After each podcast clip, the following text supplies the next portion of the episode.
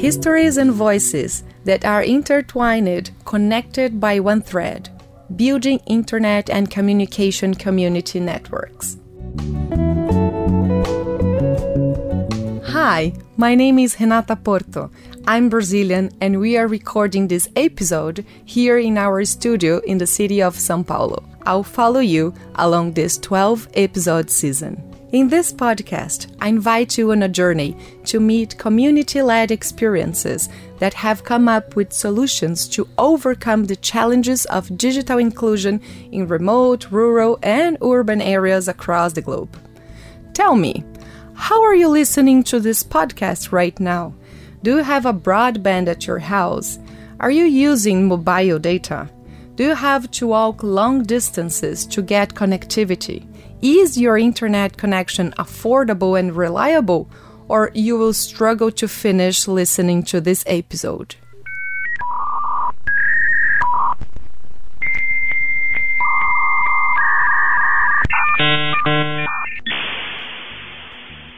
Have you ever stopped to wonder how no access to internet affect one's work, studies, access to information and communication with friends and family? And how this can reflect and at the same time reinforce inequalities. Well, around 2.9 billion people, 37% of the world's population, have never used internet, according to the publication Measuring Digital Development Facts and Figures 2021.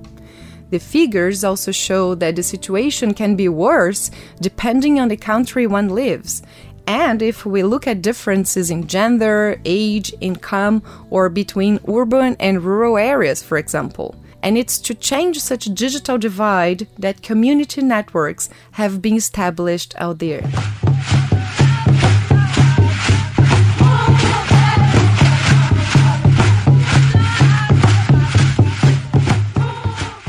Today, I'll tell you about an experience straight from South Africa the Mamaila Community Network. It took the internet to a rural area that had been ignored by major communications providers in the country. So when I was growing up, those things they didn't exist in the village. So I first got exposed to computers and internet when I was about 19. When you get to the point of actually building a network, well, of course, women are fully capable when they're trained of carrying out the technical work involved in a community network. Come with me to meet Kgopotso Magoro from South Africa and Claire Milne from the UK, our interviewees for this episode.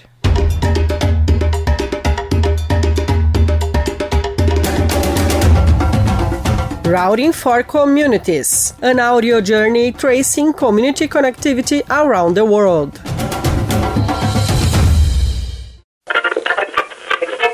South Africa has one of the highest internet penetration rates on the continent. But despite that, people who live in remote places like this say they don't use the internet. Two of the biggest barriers, according to research, affordability and accessibility. We are now traveling to the province of Limpopo in the north of South Africa on the border with Zimbabwe and Mozambique. That is where the Mamaila Community Network is located, taking the internet to rural areas where the digital world had been nothing but a distant reality. This network was created so that the inhabitants of communities could have access to the internet at affordable prices through their own community led Wi Fi network. The Mamaila Community Network comes into being in the province of Limpopo, which has over 5 million people, 97% being black and more than 63% over 29 years old. The main mother language is the Sepedi, besides a number of other local languages and dialects. The inhabitants live primarily off of agriculture, such as different citrus, corn, potatoes, tea, tobacco, and peanuts, besides cattle farming. In the extensive rural areas that mark the province, the project is named after the location where it came into being, the Mamaila village. This is a group of six hamlets from the Great Letaba municipality, located at least 370 kilometers away from Pretoria. Mamaila village has a little less than 9,000 inhabitants. My name is Kgopotso Ditero Magoro. I was born and bred in a village called Mamaila which is in Limpopo province, South Africa. This is Kgopotso. Even though she no longer lives in Mamaila, she has her roots there. That is why, years after leaving the rural areas in search of education and work opportunities, she went back to the region with one objective to create a community network for digital inclusion. Kgopotso's tone of voice is calm, but it doesn't show that, in fact, there is a great story of overcoming challenges underneath. She participated in our recording online through her cell phone using a mobile connection. This is because constant electricity cuts in a country have affected the place where she was on that day. During the interview, Kgopotso tells us that she currently lives in Pretoria, the executive and administrative capital of South Africa.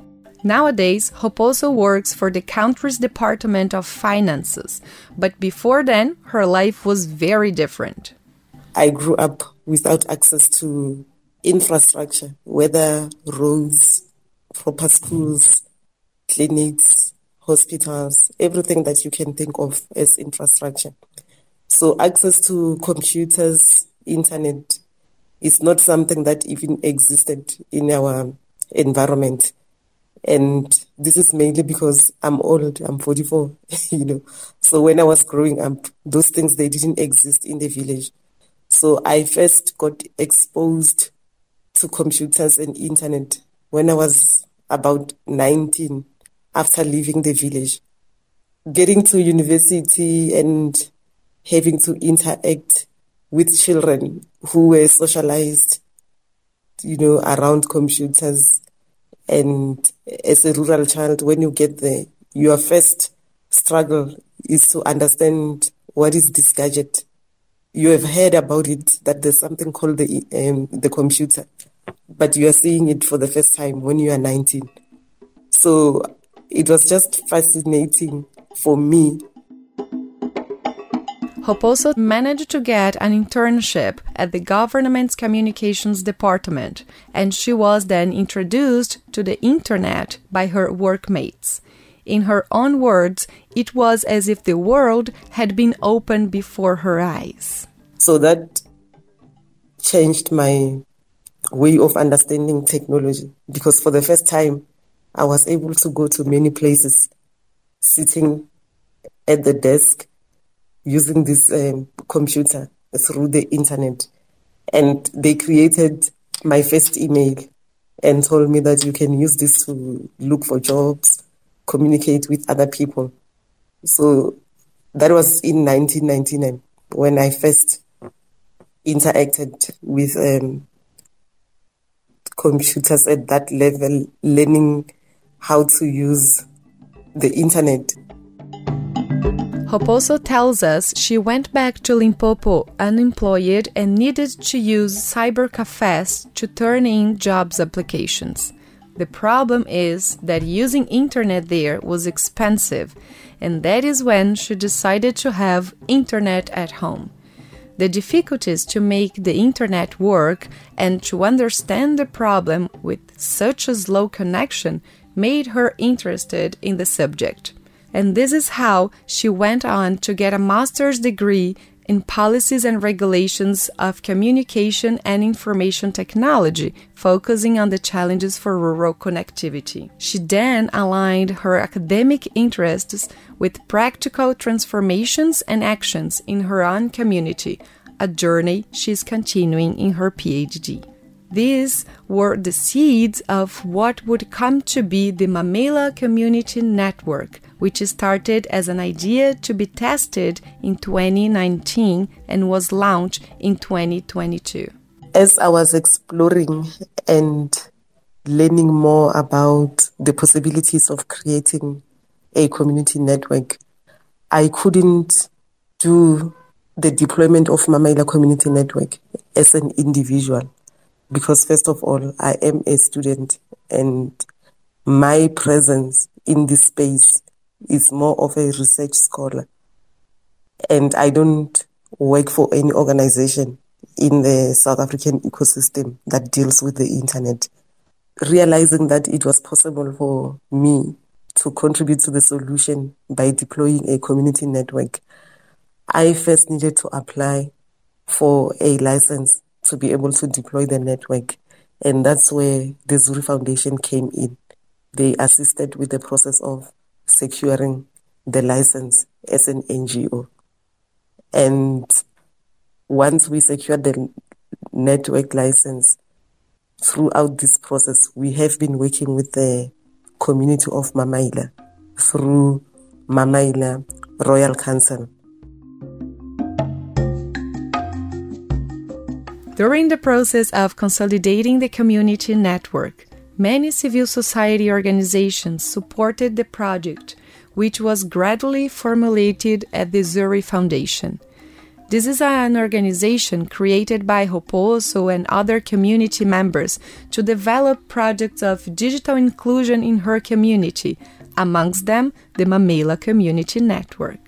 However, the fundamental aspect was that the partnership should be established with the community, which took place through Mamaila's Tribal Authority, an organizing authority based on the tribal culture of the villages and their identities. So the project Mamaila Community Network takes the name from the name of the village. So that was part of us creating a sense of um, identity for the community network. Um, the community of Mamaila is a tribe that is known as um, Balobedu. Historically, we are part of the rain queen known as Modjadji, the rainmaker. Our totem is a um, wild pig, so we believe and still hold dear to our cultural heritage. With the support of the tribal authority, which has offered a place where their own tower for internet access is located, the project has been developed under the mottos connecting the unconnected and connecting people with the future. Their own tower, finalized in 2022, enabled them to eliminate a dependency on the infrastructure of a mobile carrier, making it possible, if need be, to change suppliers in the future. Since its official launch in March 2022, over 3,000 devices were connected to Mamaila Community Network. Nowadays, the operating tower covers two villages through six hotspots, which are Wi Fi internet spots. Each hotspot has its own capacity for up to 200 simultaneous connections on retail. The next step is to expand the service for the remaining villages.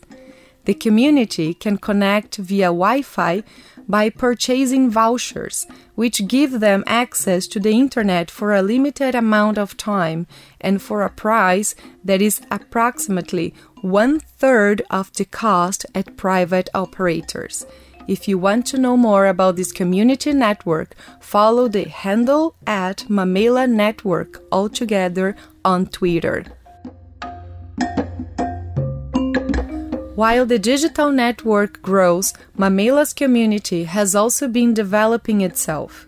However, as Kgopotso tells us, just like in other villages in South Africa, people are still subject to high unemployment rates and precarious life conditions. For example, lack of sustainable and reliable energy as well as water.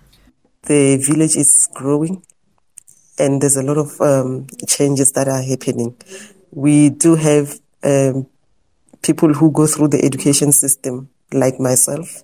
So, as much as we are a village and we are a village that suffered from the apartheid system of forcing the people out of the village uh, to work as migrant lab- laborers in housing. What I can see is that the village and the spirit of the village um, is that of resilience. So the dynamics in the community is that we've got um, majority of people or households are led by women because this journey you can't walk it as an individual. You need to have solidarity in your own household, in your village, and outside of your village.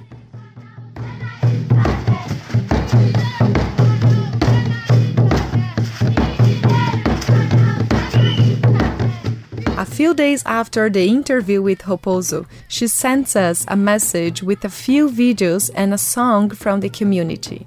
Kids are singing in the local language about the Mamaila Community Network, telling people they can now access the internet thanks to the girl making a reference to her, followed by a shy emoji. The ones singing are schoolgirls from Mamaila's primary school, where Kgopotso studied, located next to her house in the village.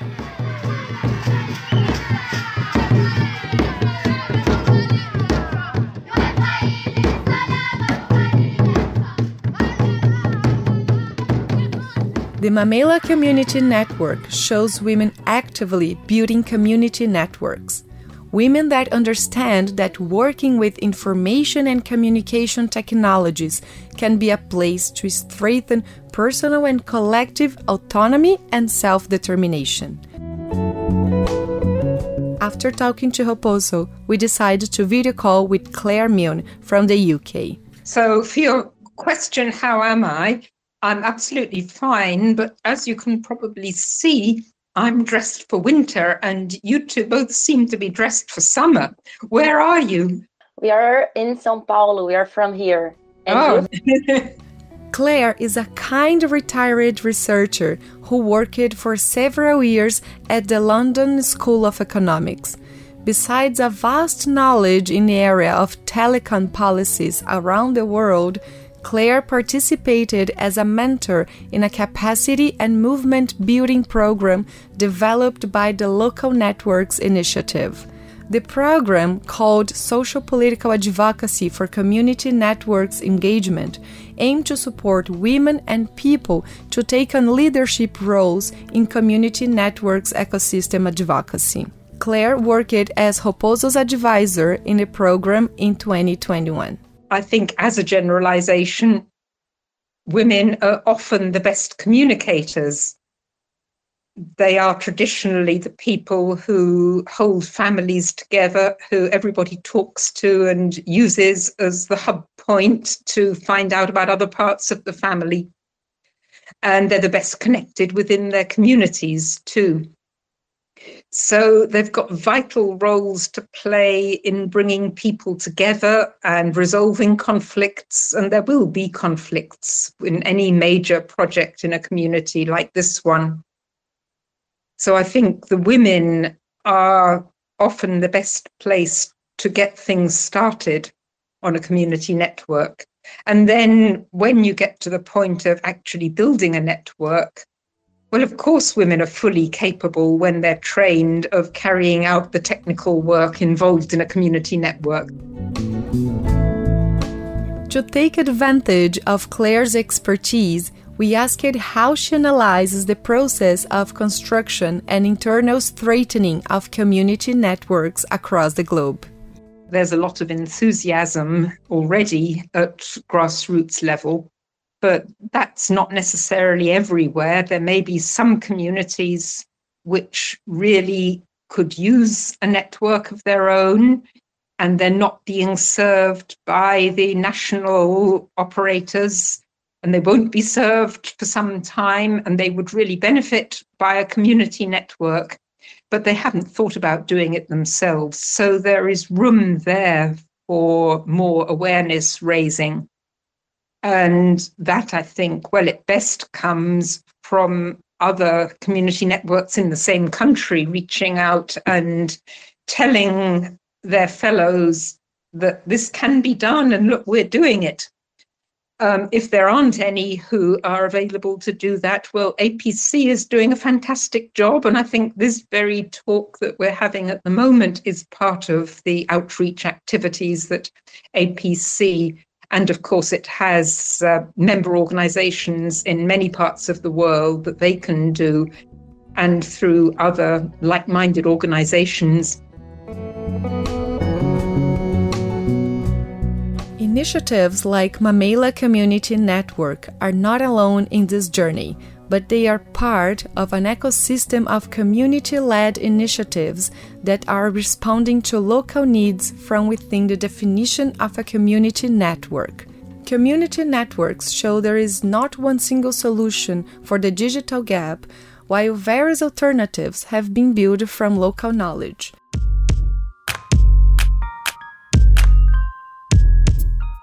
We've reached the end of this episode. I hope that Mamaila's story and transformative projects of digital inclusion can reach you as an inspiration for action.